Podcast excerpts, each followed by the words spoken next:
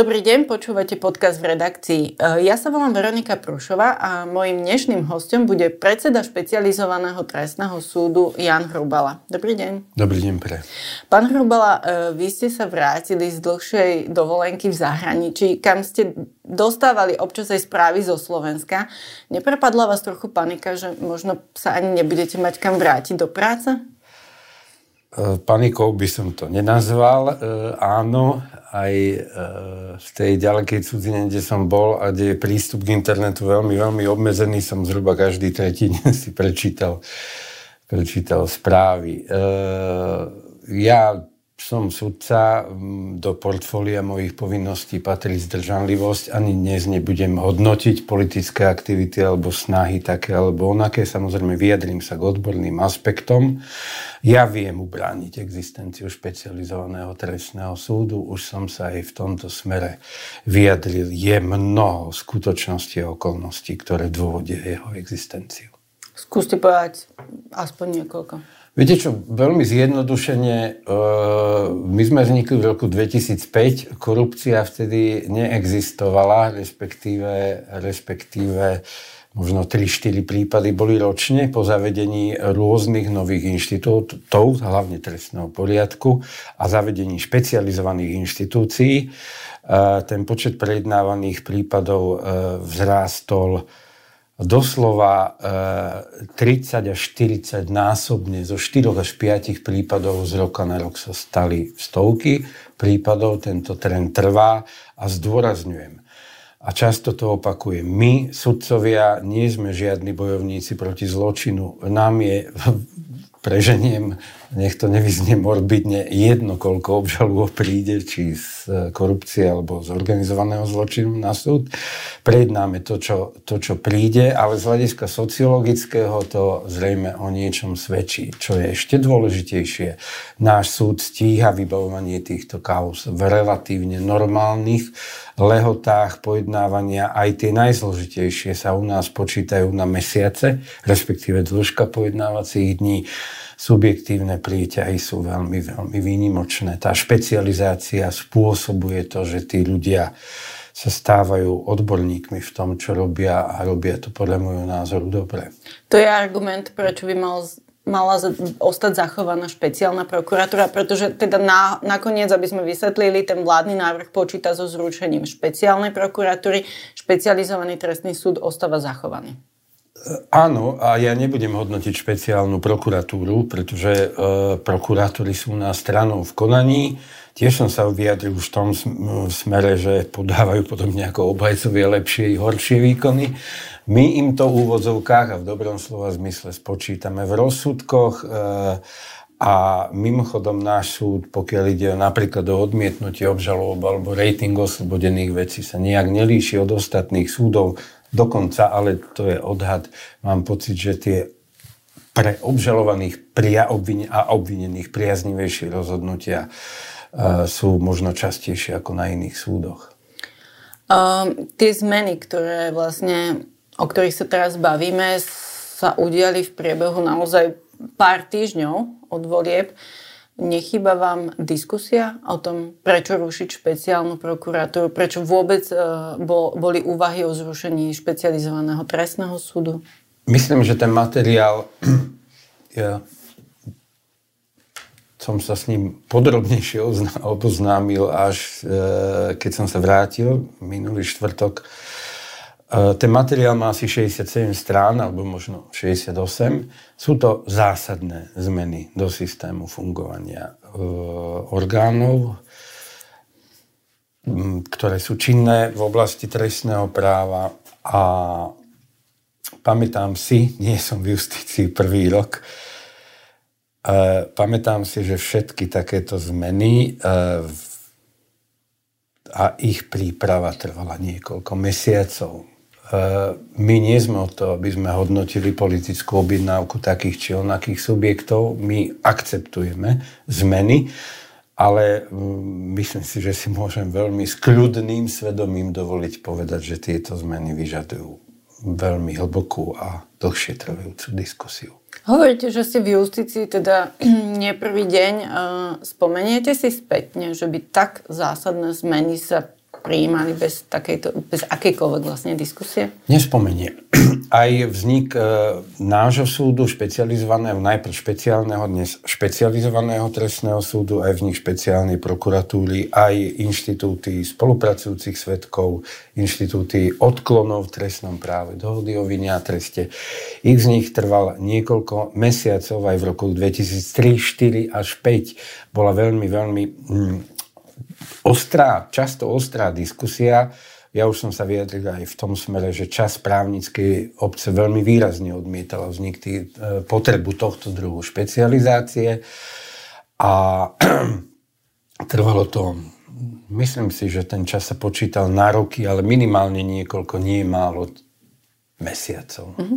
Ja spomeniem uh, argument ministra spravodlivosti Borisa Suska, ktorý v pondelok vlastne obhajoval um, to, že vlastne sa to deje bez diskusie, že však ale tá diskusia tu prebieha od roku 2006, napríklad ak sa bavíme o zmenách sadzieb, uh, trestných činov a, a podobne, o tých zásahoch do trestnej politiky štátu a že okrem toho vlastne však aj k návrhu jeho predchodcu Williama Karasa, ktorý pripravoval veľkú veľkú novelu trestného zákona, prebehla riadna odborná diskusia. Stačí to, keď sme pred rokom o niečom diskutovali a príde úplne iný návrh? Ja mám v kancelárii takú fotku, ktorú venoval minister William Karas všetkým, ktorí sa zúčastňovali tej diskusie. Je na nej niekoľko desiatok ľudí.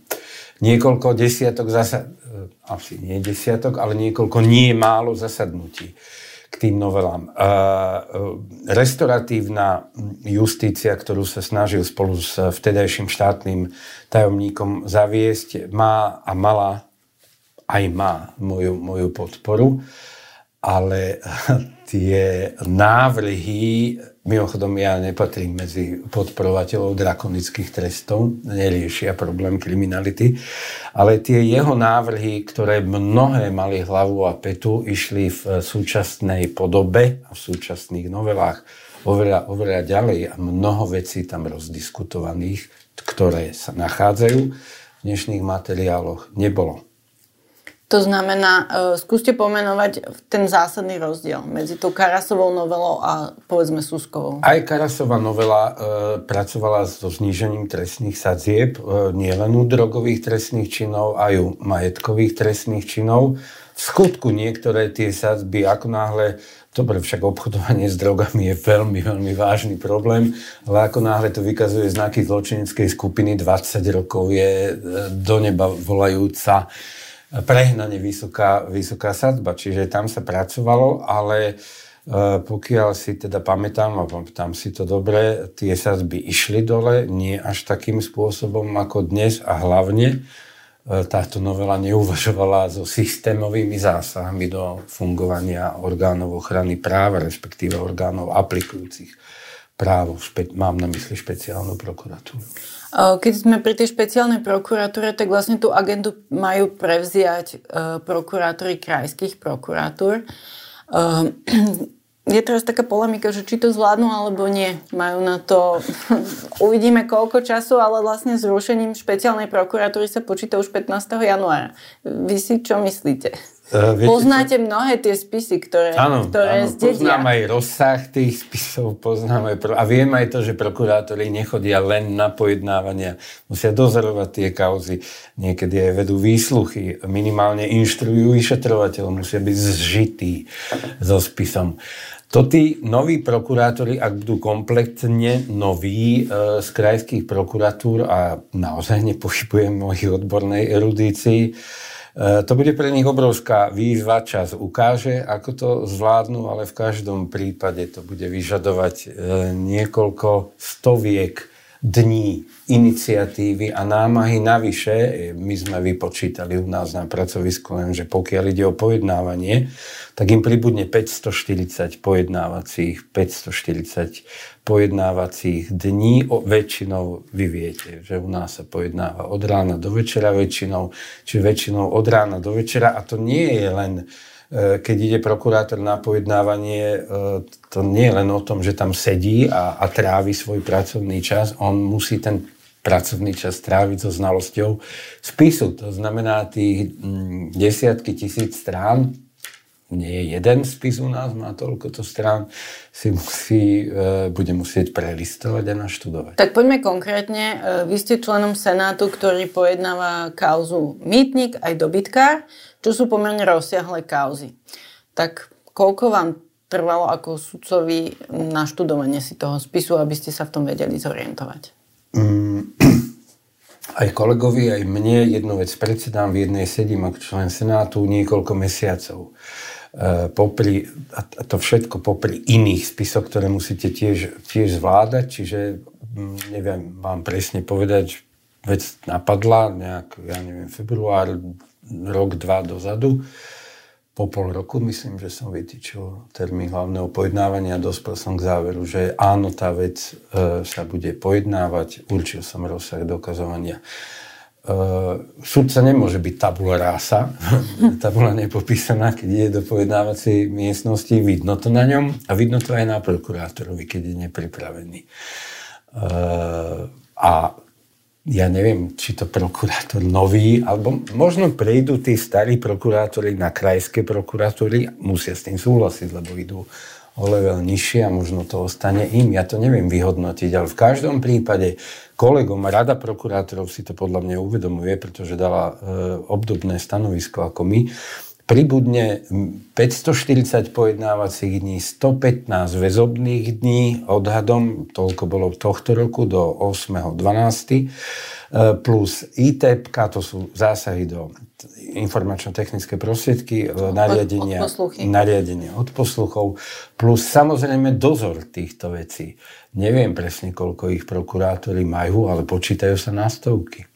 Čiže keď vám to trvalo zhruba pol rok, toľko asi by mali... Nie, nie, nie. Tam trúfnem si povedať, že sudca má v tomto ťažšiu úlohu, on musí aj procesne zvládať nejaké ako postupy. Prokurátorovi bude stačiť, aby tomu teda porozumel. E, stotožnil sa mimochodom s tým názorom. Ja neviem, či prokurátor má alebo nemá pravdu. Pre nás je prokurátor strana v konaní rovnocenná s obhajobou. A e, ja vám neviem povedať, e, v akom tempe, možno keď je niekto schopný 12 hodín denne čítať a venuje tomu aj soboty a nedele, tak možno aj dva mesiace mu budú na to stačiť. Dobre, lenže v mnohých tých kauzach sú už e, určené termíny pojednávaní. Môže Senát prihliadnúť na takúto legislatívnu zmenu a keď to poviem tak laicky, dať tej prokuratúre čas, aby, aby si to stihli tí prokurátori naštudovať a prišli pripravení na tie pojednávania? Môže. A urobíte to? Neviem. Prípad od prípadu. Samozrejme, ešte je tam aj ďalšia vec, že vlastne mimochodom súhrn benefitov my žiadame už teraz, bez toho, aby to legislatíva vyžadovala. Budú mať 10 dní na poskytnutie tých materiálov, ktoré súvisia, nazvem to benefity, aj zákon to takto nazýva.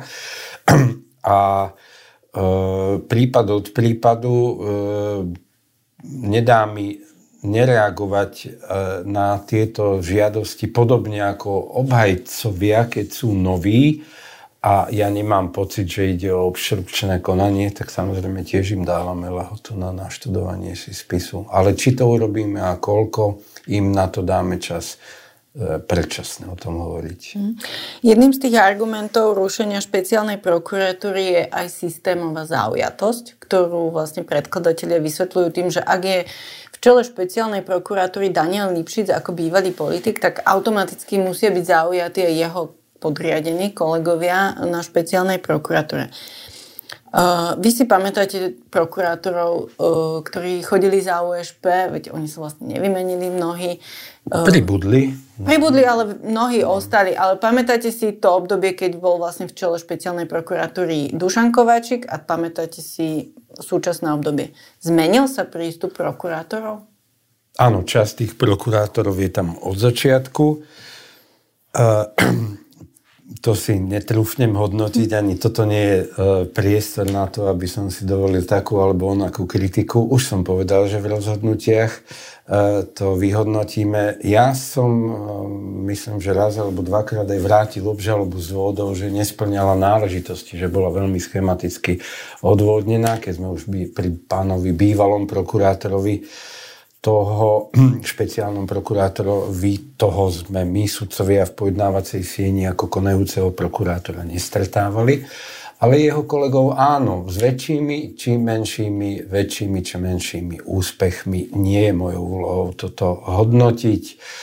Opýtajte sa prokurátorov, pretože ja nie som prokurátor, ako hodnotia fungovanie pána Daniela Lipšica, či ich nejakým spôsobom ovplyvňuje, alebo nebodaj káže, alebo za nich píše obžaloby, alebo sú to slobodní ľudia. Oni vám na to odpovedajú. Ja za seba môžem povedať jednu vec, veľmi jednoduchú.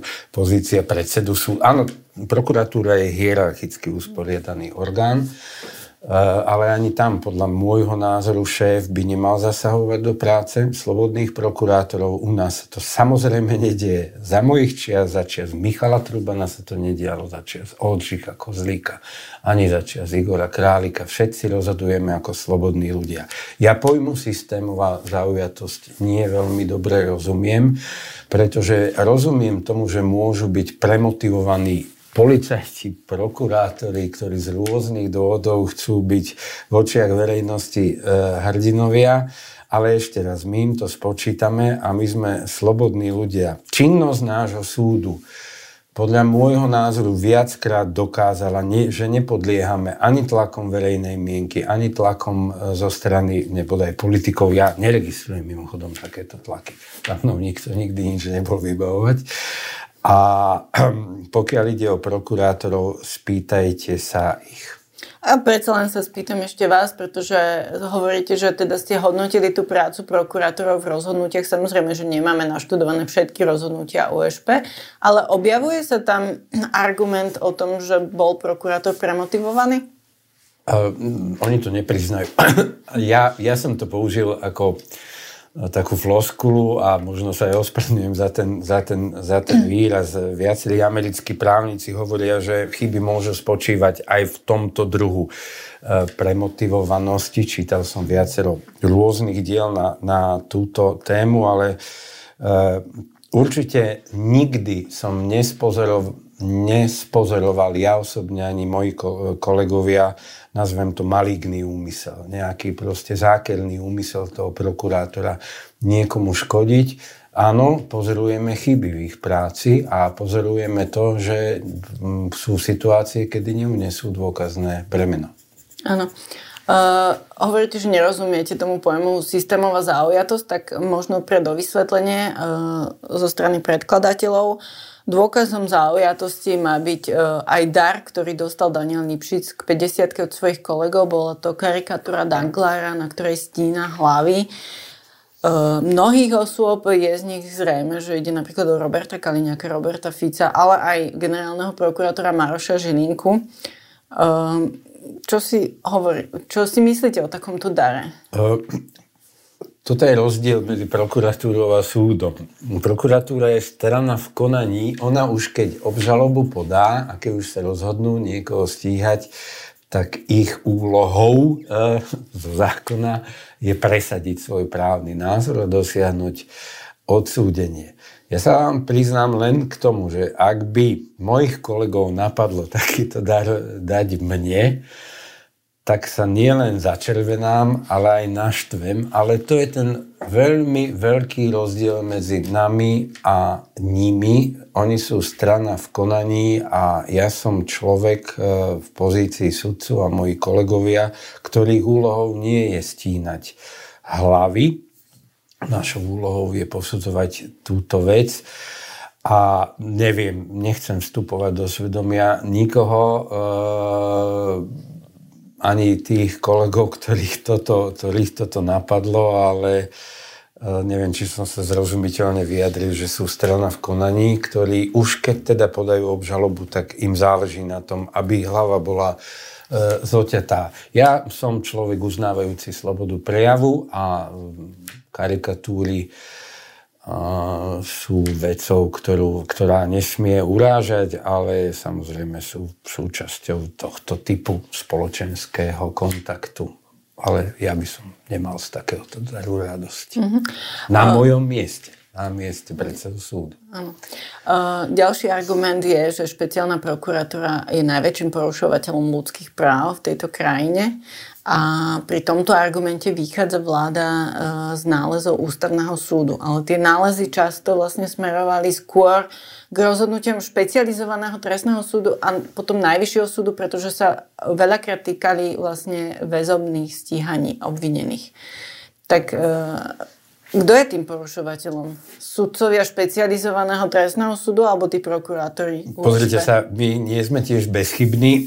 Tá judikatúra najmä vo väzobných veciach sa, sa vyvíja výrazne v prospech obvinených osôb a e, možno v niektorých rozhodnutiach aj my sme reagovali na to oneskorene, aj Najvyšší súd na to reagoval oneskorene. Ja samozrejme sledujem a judikatúru a rozhodnutia ústavného súdu, nemám pocit, že výrazne kritizujú prokurátorov. Už len z, z hľadiska toho, že ich pozícia je taká, ako som opisoval, oni sú, oni sú strany v konaní, nesmerujú voči, voči ním.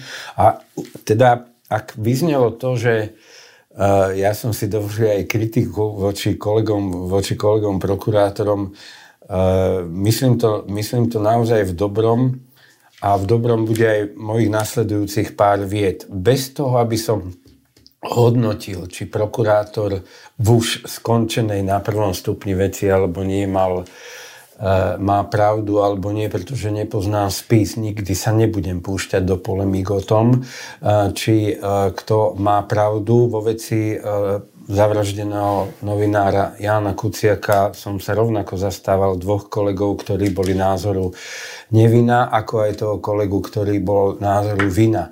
Ale skúste, myslím, že, neviem, novinári tam boli, skúste si vypočuť alebo prehrať opätovne záverečnú reč Matúša Harkabusa.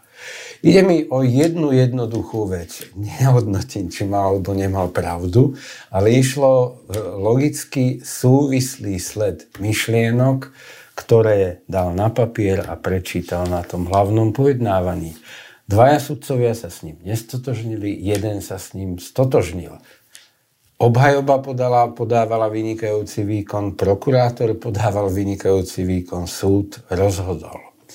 E, tento príklad, alebo tento, uh, i keď možno tu sa nezhodneme, mm. lebo viem, že vy ste boli kritickí voči tým oslobodzujúcim rozsudkom, ale systémovo tento prípad hovorí o tom, že nikto systémovo zaujatý nebol. Všetci rozhodovali ako slobodní ľudia a všetci strávili na nielen týmto prípadom, ale aj nad mnohými ďalšími prípadmi stovky, doslova stovky pracovných hodín a venovali sa mu. Mm-hmm. Um, takže nesedí argument, že ak máme veľa nálezov ústavného súdu, uh, tak treba zrušiť tú inštitúciu? No nesedí, lebo, lebo ja neviem, ak sa spomínam číslovka 30, z nich väčšina sa týka rozhodnutí, rozhodnutí súdov. E, ktoré dali alebo nedali zápravdu prokurátorom. E, tie rozhodnutia nesmerujú voči prioritne voči prokuratúram. Oni smerujú voči nám a zďaleka nejde o žiadnu tragickú situáciu. Proste v každej demokratickej krajine takéto rozhodnutia sú bežné a pokiaľ viem, iní kolegovia z iných odvetví práva, sudcovia sú takisto kritizovaní ústavným súdom. Keď to presiahne určitú mieru, tak samozrejme je to, je to vážna vec a treba s tým pracovať. Teraz sa spýtam na jednu konkrétnu vec, na ktorú upozorňujú niektorí prokurátori krajských prokurátor, a to najmä z východu Slovenska, pretože mnohé vlastne kauzy, prípady teraz preberú o, oni v Košiciach či v Prešove. Ak prídu návrhy na väzbu, kde je 48-hodinová lehota, a budú to musieť vlastne možno aj s nejakými výsluchmi, všetko aj s podaním e, odôvodneného návrhu podať na špecializovaný trestný súd v Pezinku. Ano. Stihnú to za tých 48 hodín, pretože vie, vieme, že už teraz, a to sú možno mnohé prípady v Bratislave, je to veľmi naknap. 48 alebo 72 pri obzvlášť závažných zločinoch e, sú to šibeničné lehoty, zákonodarca ich predpisuje E, koľko je cesta z Košic do Pezinka? 7 hodín autom alebo 6-7 hodín autom? Menej asi. Možno menej. Uh, ja neviem, či to stihnú. ja vám na to neviem odpovedať. Ja som presun, presunul ako predseda súdu, ktorý sa stal predsedom v roku 2020, z Banskej Bystrice prípravné konanie do Pezinku. E, zaangažoval som oveľa väčší počet sudcov do riešenia veci prípravného konania a e, dneska to majú jednoduchšie, lebo, lebo znesú ten návrh dole o e, poschodie nižšie, teda tak toho zrejme budú musieť doniesť Košíc alebo zo Žiliny a ja vám neviem povedať, či stihnú, alebo či majú auta, alebo, či, alebo ako to bude logisticky urobené. V každom prípade je to komplikácia. A ako sa vám potom v tejto súvislosti pozdáva nápad, ktorý som už teda započula, nie však zo strany politikov, skôr práve od tých prokurátorov, že možno by bolo na mieste urobiť, aby súdcovia špecializovaného trestného súdu vlastne mali naraz dvaja služby. Jeden by bol pre západ, druhý pre východ a vznikla by nejaká pobočka v Košiciach práve na takéto rozhodovanie o väzbách. Pracovisko pobočku zriaduje predseda súdu. Ja to nevylučujem, že vznikne taká potreba. Uh, druhá vec je, že mm, sudcovia musia súhlasiť s tým, že tie sú presúvaní a podobne. Pokiaľ viem, v súčasnom zložení po preložení kolegu Mačuru na najvyšší súd nie je nikto z východného Slovenska. Ale áno, ja, ja nevylučujem, že k tomu dôjde a že to budeme musieť urobiť, pretože logika veci tomu bude, logika veci bude kázať urobiť takýto krok. Ďalší prak, ďalšia praktická vec, e, na ktorú upozorňujú vlastne um, prokurátori, a to už ste sa dotkli toho aj vy, to je to predkladanie tých benefitov uh, spolupracujúcich obvinených kde to budú musieť vlastne stihnúť už aj v otvorených kauzách do desiatich dní. Hovoríte, že mnohé z toho už, už je spísané, ale napriek tomu, um, ak si predstavíme, že k 15. januáru má, uh, zrazu sa majú začať presúvať spisy a, a pomedzi to súdcovi, uh, prokurátori majú písať tieto, ten zoznam benefitov, je to zvládnutelné? Opäť uh, neviem, je moja odpoveď. Uh, spomenul som to, že bez toho, aby to bolo legislatívne vyžadované priamo textom zákona, uh, patrí medzi sudcov, ktorí toto vyžaduje už dnes. To znamená, ja žiadam prokurátorov, aby, aby o, tých spolupra- o tých ľuďoch, ktorí majú postavenie spolupracujúcich, obvinených, svetkov a tak ďalej, dávali takéto správy. Mm, či to stihnú alebo nie, už e, toto nepovažujem za nejakú veľkú tragédiu, aby to nestihli, pretože budú musieť ich napríklad aktualizovať k dátumu účinnosti e, toho zákona, ale vyžaduje to, vyžaduje to snahu kolektovať, teda zbierať tieto, tieto informácie ale nie je to do desiatich dní úplne a priori nestihnutelné a napríklad, ako veď sa na to môžu pripravovať dopredu, hoci nikto nevie, ako to celé dopadne. Hm. A druhá časť tých, e, tohto návrhu je to, že ak súdca vyhodnotí, že tie benefity boli nezákonné, tak môže vlastne e, odmietnúť obžalobu. Áno. Hovoríte, že vy si to vyžadujete už teraz. Narazili ste možno na nejaký prípad, kde ste zapochybovali, že či naozaj tie benefity neboli v, v rozpore so zákonom?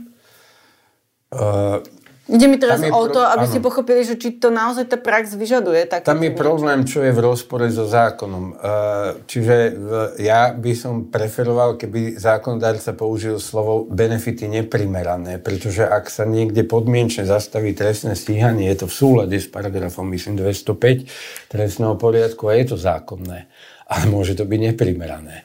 To znamená, že e, platí tzv. zásada voľného hodnotenia dôkazov. Ja nesmiem mať zákonodárcom predpísané, komu mám veriť a komu neveriť. A my veľmi dobre, naozaj, verte nám, veľmi dobre poznáme judikatúru o tzv. kajúcnikoch, to slovo ja nemám rád, ale použijem pre zrozumiteľnosť a o tom, že ich výpovede sa vyhodnocujú veľmi, veľmi, veľmi opatrne a bez ohľadu na to, či to zákonodárca predpisuje alebo nie. Určite e, registrujeme také prípady, že tu na ten e, orgán činný v trestnom konaní zašiel e, ďaleko v tých benefitoch, ale to samozrejme a priori neznamená, že neverím. To samozrejme znamená len toľko, že to k tomu, pokiaľ posudzujem tú vierohodnosť, prihliadnem. Po novom by, um, bolo, by malo byť možné spätne prehodnocovať dohody o víne a treste. A to na základe podnetu od ministra spravodlivosti, akéhosi dovolania, nazvime to. Uh, ako toto zaťaží špecializovaný trestný súd a čo si o tom vlastne myslíte? Uh, prebehol som tie novely. Uh, je, to, je, je to, ako hovoríte, uh, v zásade toto nie je nejaká vec, ktorá je časovo nezvládnutelná a mm, ideový zámer zákonodárcu si netrúfnem e, vyhodnotiť. My hodnotíme spravodlivosť a primeranosť dohody o vine a treste. Pokiaľ sme to vyhodnotili a moji kolegovia to vyhodnotili, že dohoda je primeraná a spravodlivá, e, schválime ju. Novinári sú veľmi často svetkom toho, že takmer v každej veci máme výhrady voči tým dohodám a aj smerom k tomu, že zvyšujeme tresty. E, keď zákonodárca príjme takúto povinnosť a takúto možnosť, posúdime a ja neviem, ako to dopadne, nebudem sa dopredu k tomu vyjadrovať. Čo je vlastne cieľom tej dohody? Aby, aby ten, ktorý spolupracoval a prizná vinu, sa čo najrychlejšie do, uh, dozvedel ten trest, alebo čo bol vlastne dôvodom, prečo máme tento inštitút? Uh, inštitút dohody o vine a reste pochádza z amerického prostredia, tam sa to volá plea bargaining, 90%. Som v Spojených štátoch strávil dosť veľa času, aj služobne. 90% vecí končí takýmto spôsobom. To znamená, prokurátor povie svoju predstavu, obvinený povie svoju predstavu, že či je OK alebo nie a e, v rámci, lebo to určite sprevádzajú aj neformálne debaty a v rámci teda toho vyjednávania o treste sa povie, no ale keď pôjdeme do súdneho sporu, tak nie 5 rokov, ale minimálne 20. A teraz len príklad mu uvádzam. Účelom dohody o vine a treste je tzv. odklon, od pojednávania, snaha o odťaženie súdov a snaha o zadozďučenenie tým, ktorí sú ochotní sa priznať. Áno, veľmi často, eh, teraz nechcem byť chytený za slovo, sa oceňuje dohodovo vine a treste to, že ten dotyčný je ochotný povedať aj o pozadí svojej trestnej činnosti viac a áno, aj hovoriť o účasti ostatných ľudí a potom sa skúma, že či si o nich vymýšľa, či sa im mstí a či si pomáha sám sebe takýmto spôsobom. To je všetko vec nie matematiky, ale veľmi sofistikovaného zváženia všetkých súvislostí. Tak ale podstatou je asi to, ako si povedal, odbremeniť aj ten súd od, od pojednávaní. To ano. pomáha. A asi nejaká istota toho, toho vinníka, ktorý sa prizná. Áno. A... Teraz, keď bude možnosť spätného prehodnocovania na základe posúdenia ministra spravodlivosti, mm, Zrejme sa... sa tá, nevytráca sa tá istota? Nevylučujem, že to môže mať tento efekt. My zrejme zavoláme toho dotyčného a opäť sa s ním budeme rozprávať a tak ďalej a keď e, povie, že vtedy si vymýšľal alebo že, že to tak ako zvážime všetky okolnosti, ktoré sú relevantné pre vec. Prokuratúry špeciálnej prokuratúry mali v pondelok tlačovú besedu, kde upozornili uh, ani nie tak narušenie svoj, svojej inštitúcie, ale na to, čo spôsobí tá novela trestného zákona. A upoz- uh, naznačovali, že vlastne mnohé tie zmeny sú šité na mieru na konkrétne prípady. A že vlastne majú pocit, že ako keby ich pripravovali advokáti. Váš pocit je aký? Ich pocit im neberiem. Ja, ja sa pýtam na váš pocit. Ja, ja neviem, kto pripravoval. Uh, tie novely v mnohom sú tam napríklad uh, právo na mm, účinný opravný prostriedok. V mnohom sú tam preukázateľne veci, ktoré zo strany advokátov na pojednávaniach odznievajú. A uh, Daniel Lipšic uh, konkrétne menoval dva prípady, eh, kde by hrozilo vlastne premlčanie. Napadne vás napríklad niečo, nejaké iné, okrem pána Výboha alebo Jaroslava Haščaka? Eh, keď sa znižujú sadzby, eh, premlčacie lehoty sú dané zákonom, tie sa, pokiaľ viem, nemenia. Tie ale... sa menia tiež. Tie sa menia tiež? Mm-hmm, výrazne sa menia. Práve to je ten dôvod, prečo vysvetloval. No nie, ako mení sa hlavne to, že ak sa niečo prekvalifikuje zo zločinu na prečin, tak je kratšia premlčacia lehota. Ale aj tie lehoty sa spracujú. A to znamená, priznám sa, že to som nezaregistroval, lebo naozaj som v obrovskom časovom strese. Ak ale sa niečo prekval, niečomu sa dá sadzba, ktorá už e, je prečinová, takzvaná, tak tam je premlčacia lehota 3 alebo 5 rokov aj v súčasnej dobe. Čiže keď sa skutok, ja neviem koho, mne úplne jedno, nebudem menovať žiadnych obvinených ani obžalovaných, keď niekto sa dostane do sadzby vo veci do, do 5 rokov, ktorá sa udiela pred 7 rokmi, tak e, je to premlčané, mimochodom, ale on môže trvať na tom, aby sa vec prejednala, aj keď je premlčaná. Obvinený. To sa ešte niekedy stalo áno? Áno, stalo sa to. Áno, aj, áno. Obžalovaný trval na tom, aby sa to prejednalo? Áno, áno. Ako to vysvetloval? E, že chce dosiahnuť spravodlivosť. E, obžalovaný Adamčo, konkrétne teda v mojej veci. Veľmi dávno, ja si na podrobnosti nespomeniem. E, vedel, že je v tom, tej časti trestnej činnosti úvozovky premlčaný a ak si dobre spomínam, žiadal o prejednanie tej veci napriek tomu. My nahrávame podcast v útorok, kedy vás popoludne čaká e, zasadnutie súdnej rady, kam si vás, e, tak povediať, predvolali. Z akého dôvodu?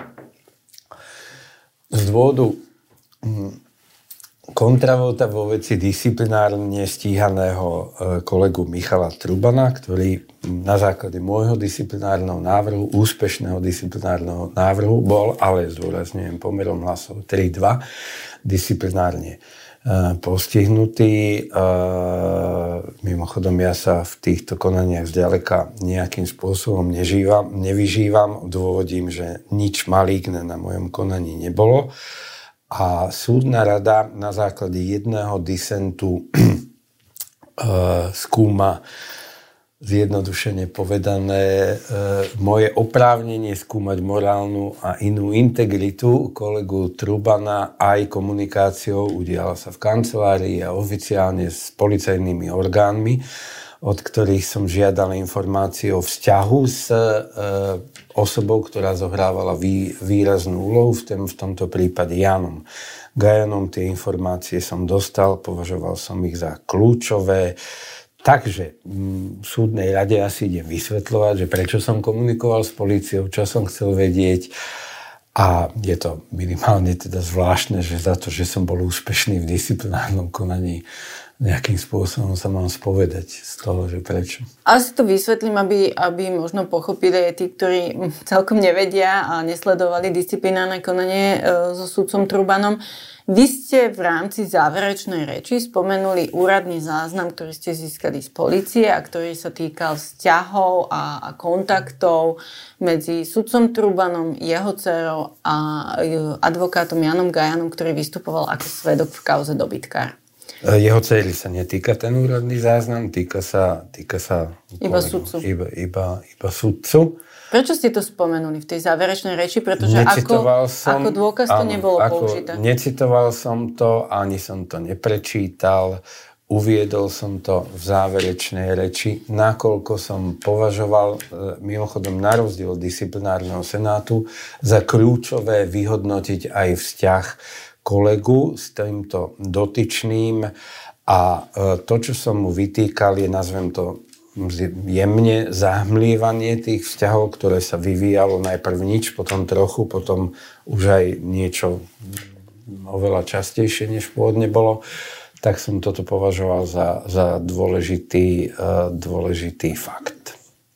Vy ste tým disciplinárnym návrhom úspeli, ale súdna rada sa obmenila po voľbách. Neobávate sa, že toto bude vlastne dôvod, aby voči vám iniciovala disciplinárne konanie? Viete čo, obávam, neobávam.